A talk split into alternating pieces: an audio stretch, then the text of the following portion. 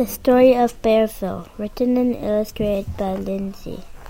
I dedicate this book to Heather because on Halloween she dressed up as a character called Viola Swamp, who was very mean, but she was actually Heather, is very nice.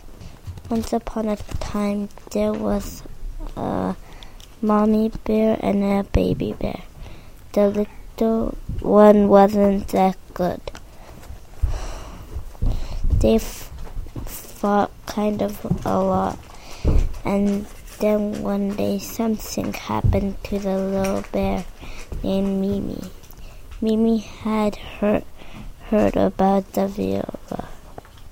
She also heard about that whoever went for a visit, they did not come back. Mimi got very, very scared. So one night Mimi took off to Viola's house.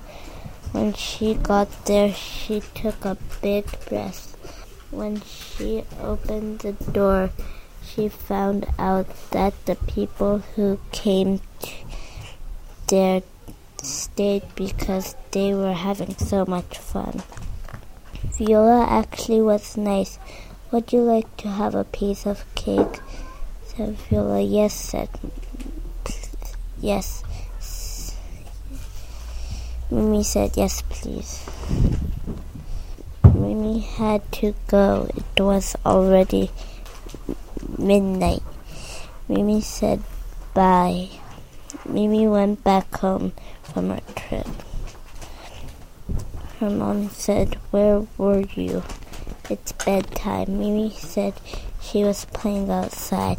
Mimi's mom said, Just go to bed. I'm too tired to get mad at you, said Mimi's mom. Me, Mimi went to bed. She was glad to be home. Suddenly she heard her mom scream. She ran and gasped because her mom was gone. All she saw was just a little bit of a mean viola. She was frightened. There were two viol- there were two violas.